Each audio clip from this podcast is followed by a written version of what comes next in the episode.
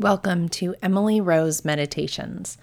I'm your host, Emily, and today we'll be engaging Julian of Norwich to help us identify and navigate the guideposts given by the divine in our lives.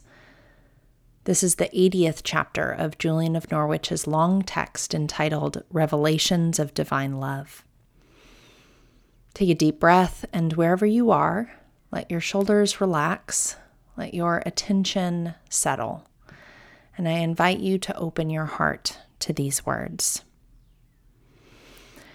Man relies on three things in this life three things by which God is worshiped and we are helped, protected, and saved. The first is the use of man's natural reason. The second is the general teaching of Holy Church. The third is the gracious inner working of the Holy Ghost. And these three are all from one God. God is the origin of our natural reason, and God is the teaching of Holy Church, and God is the Holy Ghost. And these are distinct gifts which He wants us to observe carefully and pay attention to, for they are always at work in us, bringing us to God and they are very important things, which he wants us to know about here, as well as we might know the ABCs. That is to say, that we should have a little knowledge here of what we shall know fully in heaven, and that is for our benefit.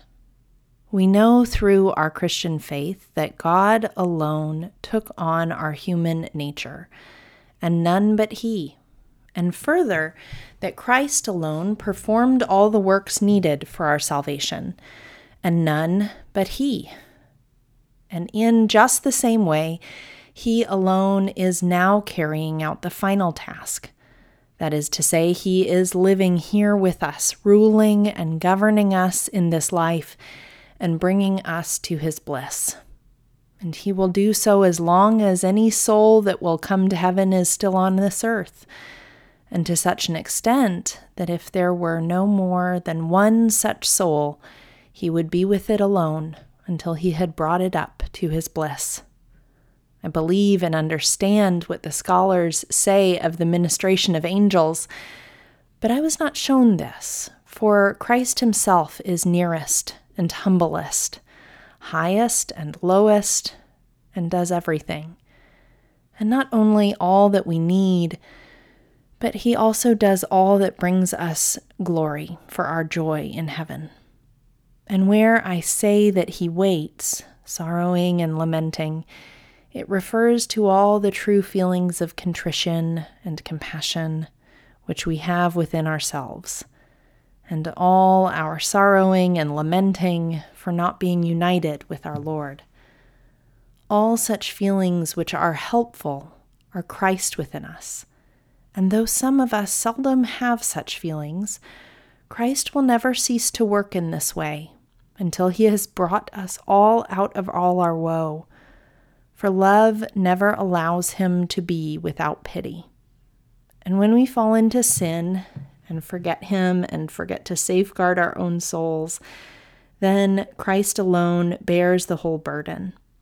And so he stands, sorrowing and lamenting then it is fitting for us, out of reverence and kindness, to turn quickly to our Lord and not leave him alone. He is here for all of us alone.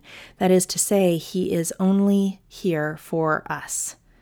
And whenever I am cold toward Him through sin, despair, or sloth, then I let my Lord stand alone to the extent of my sin and so do all of us who are sinners. But although it is true that we often do this, His goodness never allows us to be alone, but He is always with us, and He tenderly excuses us, and He always shields us from blame in His eyes. A few chapters back, episode uh, 102 and chapter 77, Julian urges us to ask God if we're not sure how to continue in our journey with Him. And here she provides some direction on that score. We're given three things to pay attention to the brains in our skulls, balanced and tempered with the gathered wisdom, discernment, and teaching of God's community, and then the mystical work of the Holy Spirit. When we feel rudderless, perhaps we can lean back on, rely on, come back to these talisman. They may not always be equally present or discernible or loud in our lives, but they are stars and guideposts to seek. Thank you for joining me today. The peace of Christ be with you.